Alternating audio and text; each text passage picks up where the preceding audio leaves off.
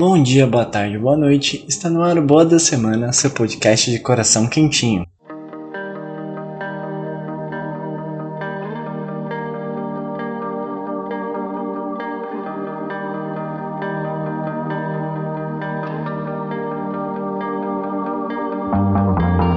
Dando início aos nossos recadinhos, a gente passa por mudanças aqui no Boa da Semana. Agora o podcast vai ser quinzenal, tá? Para eu poder equilibrar as coisas da minha vida, conseguir fazer tudo certinho no tempo necessário e também fazer o podcast com mais carinho e tempo, tá bom? Foi uma decisão que eu tive que tomar, fazer o podcast de uma forma melhor e que seja bom, sabe? Seja bom fazer, seja prazeroso e não seja simplesmente uma obrigação. Foi muito difícil pensar, mas eu tenho que me priorizar, né? Priorizar as pessoas à minha volta e priorizar tudo que eu faço para fazer bem e com calma. Bom, siga a gente nas nossas redes sociais, tanto no Twitter quanto no Instagram, a gente é o Boa da Semana Pode. E sem mais delongas, vamos pro quebra-gelo da semana.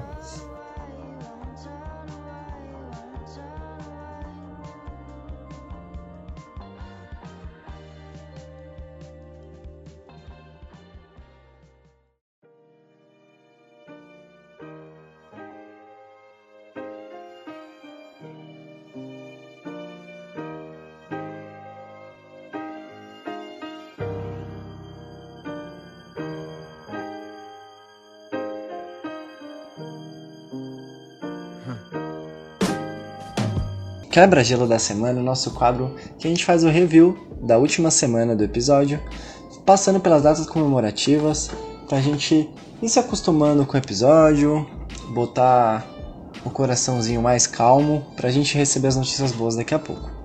Começando no dia 27 de outubro, é o Dia do Engenheiro Agrícola, no dia 28, tivemos o Dia do Servidor Público, Dia do Engenheiro Aeronáutico, Dia do Flamenguista, que é comemorado dia 28 de outubro por ser a data de São Judas Tadeu, conhecido como o Santo das Causas Impossíveis. Todos os anos o time faz uma missa na Capela de São Judas Tadeu, na sede do Flamengo, lá no Rio, e tem presença de jogadores, torcedores e dirigentes.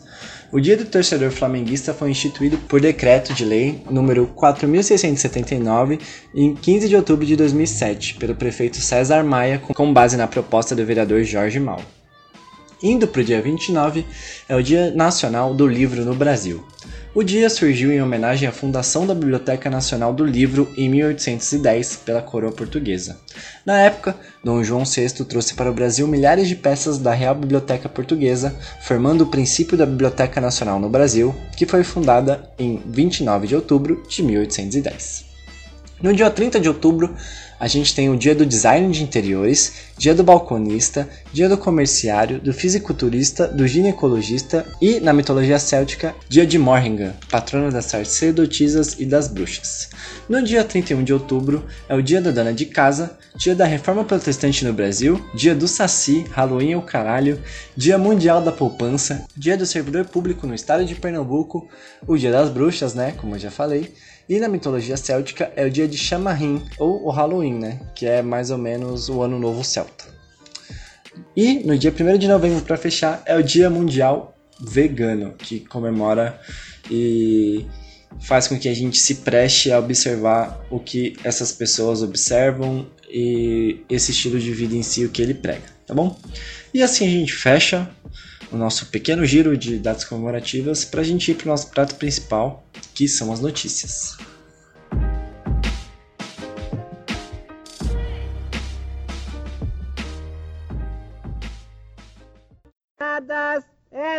13 pessoas enganadas.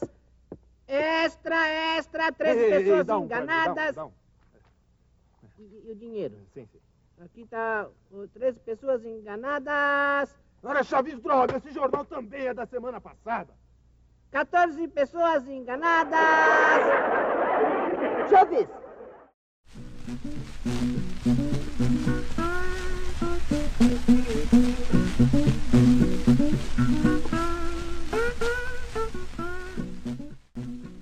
Começando nossas notícias com Michael Jordan inaugura clínica médica gratuita para pessoas de baixa renda nos Estados Unidos. Foi com emoção que o jogador de basquete Michael Jordan, na quinta-feira, dia 17 de outubro, inaugurou a primeira de duas clínicas médicas que ele e sua família financiaram para oferecer tratamento médico a pessoas que têm baixa renda em Charlotte, cidade da Carolina do Norte, nos Estados Unidos. Jordan diz que para ele é muito emocionante poder dar de volta uma comunidade que apoiou ele durante anos. Para quem não lembra, Jordan foi ex-campeão da NBA e é atualmente dono do time dos Hornets, localizado em Charlotte. O custo do investimento da família do jogador foi de 7 milhões de dólares e foi anunciado lá em 2017. A clínica, localizada em um bairro de baixa renda da cidade de Charlotte, vai oferecer acesso vital à atenção básica de prevenção para membros da comunidade, incluindo pessoas que não têm plano de saúde ou que têm planos de saúde considerados precários. Durante a inauguração, é, Michael Jordan prometeu fazer mais por essa parcela da população, e ele diz que esse é apenas o início de uma batalha para podermos alcançar o maior número de pessoas, afirmou ele. Todo mundo sabe que a questão é, de saúde pública nos Estados Unidos ela ainda existe. Então, se você cai de bicicleta, você pode se endividar feio apenas para arcar os custos do, do hospital. Então, iniciativas como a do Michael é, faz muito sentido para para que as pessoas de baixa renda tenham acesso à saúde e não sejam dizimadas por conta dos altos preços. A clínica também inaugurou um perfil na rede social, no Twitter, e comemorou a abertura dos atendimentos no dia 17. Segundo o site oficial, pacientes de todas as idades poderão ter acesso a serviços abrangentes, incluindo exames médicos, vacinas, laboratórios, raio-x e testes para HIVs.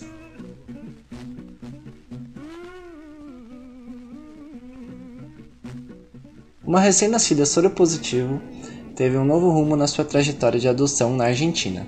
Olivia passou por 10 famílias adotivas, mas quando os pais, possíveis pais, descobriram que era portadora do vírus HIV, a bebê era devolvida ao orfanato. Ela contraiu a doença ainda na barriga de sua mãe biológica.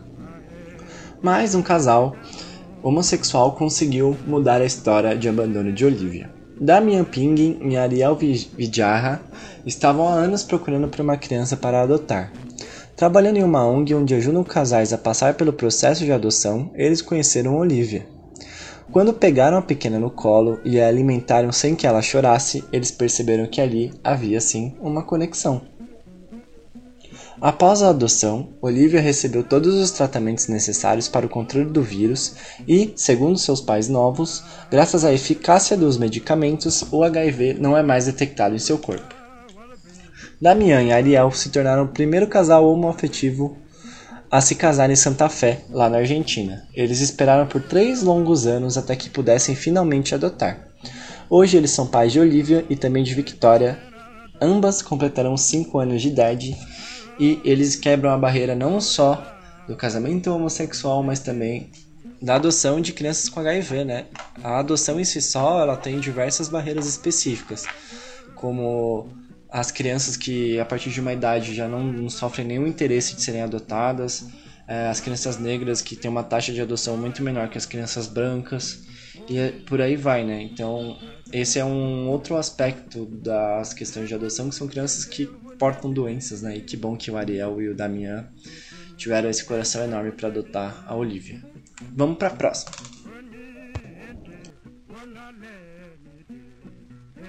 Aparelhos como o GPS, o celular e o microondas são algumas das milhares dessas inovações que hoje em dia viraram reais dependências do ser humano e até mesmo vícios. A tecnologia, quando se alia à rotina das pessoas com deficiência, são verdadeiras facilitações aos desafios cotidianos que elas vivem. Um engenheiro com deficiência visual, Kursat Ceylan, que é CEO e cofundador da Young Guru Academy, inventou com o pensamento de melhorar a vida tanto dele quanto de outros deficientes visuais, uma espécie de bengala inteligente chamada WeWalk para ajudar as pessoas cegas a navegar pelos arredores muito mais eficiente quando estão por conta própria.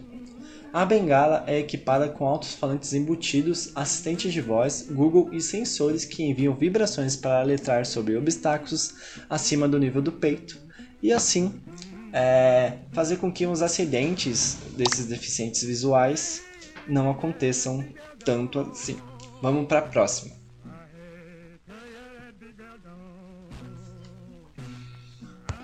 Em São Paulo, moradores podem trocar recicláveis por frutas, verduras e legumes frescos. Essa notícia saiu no The Greenest Post. Na cidade de Santo André, em São Paulo, separar o lixo orgânico do reciclável não faz bem apenas para o meio ambiente. Melhora também a alimentação da população. É que lá, os moradores podem trocar resíduos recicláveis por frutas, verduras e legumes frescos por meio do programa Moeda Verde, que é mantido pela prefeitura. Funciona assim: os cidadãos separam o lixo reciclável seco que produzem em casa e a cada 15 dias podem levar a um dos núcleos do Moeda Verde. Ao todo, são sete espalhados pelas regiões mais vulneráveis da cidade. A cada 5 kg de resíduos entregues ao programa, o doador tem o direito de levar para casa 1 kg de hortifrutis da época. A iniciativa é um sucesso na cidade e já beneficia cerca de 35 mil pessoas, além de estar ajudando um monte, um monte, além de estar ajudando um monte no problema do descarte incorreto de lixo. Isso porque, propositalmente, as ações de troca de recicláveis por comida do Moeda Verde acontecem sempre muito próximo dos principais pontos de descarte regular de lixo da cidade. Assim, não tem por que os cidadãos continuarem com a prática, certo? Quem também está adorando a iniciativa são as cooperativas de reciclagem locais que fecharam contrato com a prefeitura para receber os resíduos entregues ao programa. Para quem mora em Santo André, vale consultar o calendário das ações do Moeda Verde. E vale lembrar que iniciativas semelhantes também acontecem em outros municípios, como Guarujá, São Paulo, Curitiba e Ponta Grossa, no Paraná. E assim, a gente encerra o nosso giro de notícias. A gente teve notícias curtinhas, mas que são importantes, né?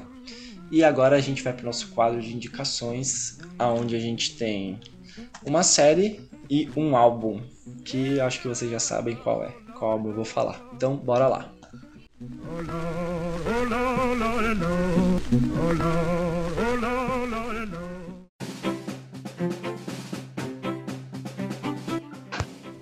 Bom, começando as nossas indicações com a série Parks and Recreation. A série se passa é, numa cidade de Indiana chamada Pawnee. Pawnee é uma cidade muito, muito, muito pequena, é fictícia, claro, aonde a gente é apresentado a um setor de parques e recreações da cidade. É onde o núcleo principal se desenvolve. A série é uma mistura de humor com política. É tipo o que a gente tem como The Office para é tipo um The Office, só que dos administradores públicos. Então tem todos os estereótipos. Tem o cara aqui que trabalha pra caramba, tem o cara que é super político, tem a Leslie Knope, que é a personagem principal, né, que a gente vê a maioria das coisas pela ótica dela. E ela é uma pessoa que ela quer trabalhar tanto, tanto, tanto que ela quer se tornar presidente dos Estados Unidos, mas ao mesmo tempo tem uns personagens como Ron, que é o, o não o patrão, né? É o chefe da Leslie, só que ele só trabalha no governo para garantir que o governo não faça nada de útil. Ele é tipo aquelas pessoas anti-governo, sabe? Então fica engraçado ele sendo do governo e fazendo de tudo para que ele não faça nada, no caso. Ele é bem preguiçoso. Então é uma série bem legal. É tipo aquelas séries que tem tudo para ser a sua comfort série quando você não tiver nada para ver. Ela é super de boinha, é engraçada e você se apega aos personagens. Eu tô engolindo a série, eu tô na terceira temporada e você acaba se apegando por todos os personagens e por todas as caricaturas que eles fazem. Então vale muito a pena. E agora o álbum, né? Como não poderia falar desse álbum maravilhoso do Emicida, o Amarelo é um álbum que a gente teve alguns gostinhos durante o ano, né? Eles foram lançando algumas músicas antes, como Libre, Amarelo e Eminência Parda. E cara, quando o álbum chega, é literalmente um abraço que a gente recebe nesse ano pesado que a gente tá tendo. Eu escrevi um texto no meu Instagram, se você não me segue é G Cantagesso. E eu disse que o Emicida, ele tá numa plenitude de vida muito grande, só que ele meio que ainda é o Emicida que cutuca o dedo na ferida e ele bota muita coisa, muita coisa implícita nas letras. Por mais que a batida da música seja uma uma batida suave, não seja uma punchline pesada, ele traz na música Esmalha uma, uma releitura do poema do Afonso de Guimarães mas também ele contextualiza muito com hoje, assim. Então a gente tem vários dedos na ferida, mas o que o amarelo foca realmente é ser um abraço, é ser uma brisa boa que você ouça, né? Então casa totalmente com o que aqui a gente tem no Boa da Semana. Então se você não ouviu ainda, ouça. Se você já ouviu, ouça de novo, ouça de manhã, ouça à tarde, ouça à noite e conta pra gente quais músicas você mais gostou. Eu gostei muito de Pequenas Alegrias da Vida Adulta e eu vou, vou colocar a fala do pastor Henrique Vieira, que é um pastor muito bom e ele merece ser ouvido. Conheça a obra de pastor Henrique Vieira. E, e assim a gente encerra o Boa da Semana. É, até daqui 15 dias. É, espero que essa mudança venha para melhor, para melhorar as produções do podcast e para deixar tudo melhor aqui para mim e para você também. É, quem sabe um dia volte a ser semanal, se eu consigo organizar tudo certinho e fazer as coisas com o devido carinho e tempo que elas mereçam. É, prezem sempre isso pra vida de vocês, tá? Eu tava me atropelando muito para entregar isso aqui toda semana e chegou um momento que não tava tão bom para mim e acho que vocês sentiram isso também. Muito obrigado e até daqui 15 dias. Um beijo no coração. Vejo a vida passar num instante Será tempo bastante que tenho para viver? Não sei, não posso saber. Quem segura o dia de amanhã na mão? Não há quem possa acrescentar um milímetro a cada estação. Então, será tudo em vão, banal, sem razão? Seria, sim seria se não fosse o amor. O amor cuida com carinho, respira o outro, cria o elo, o vínculo de todas as cores. Dizem que o amor é amarelo. É certo na incerteza, socorro no meio da correnteza. Tão simples como um grão de areia, confunde os poderosos a cada momento. Amor é decisão, atitude, muito mais que sentimento. Alento, fogueira, amanhecer. O amor perdoa o imperdoável, resgata a dignidade do ser. É espiritual, tão carnal quanto angelical. Não tá no dogma ou preso numa religião. É tão antigo quanto a eternidade Amor é espiritualidade. Latente, potente, preto, poesia. Um ombro na noite quieta. Um colo para começar o dia. Filho, abrace sua mãe. Pai, perdoe seu filho. Paz é reparação, fruto de paz. Paz não se constrói com tiro, mas eu miro de frente a minha fragilidade. Eu não tenho a bolha da proteção. Queria eu guardar tudo que amo no castelo da minha imaginação, mas eu vejo a vida passar num instante. Será tempo bastante que tenho para viver? Eu não sei, eu não posso saber. Mas enquanto houver amor, eu mudarei o curso da vida. Farei um altar para comunhão. Nele eu serei um com o mundo até ver o ubuntu emancipação, porque eu descobri o segredo que me faz humano. Já não está mais perdido o elo. O amor é o segredo de tudo e eu pinto tudo em amarelo.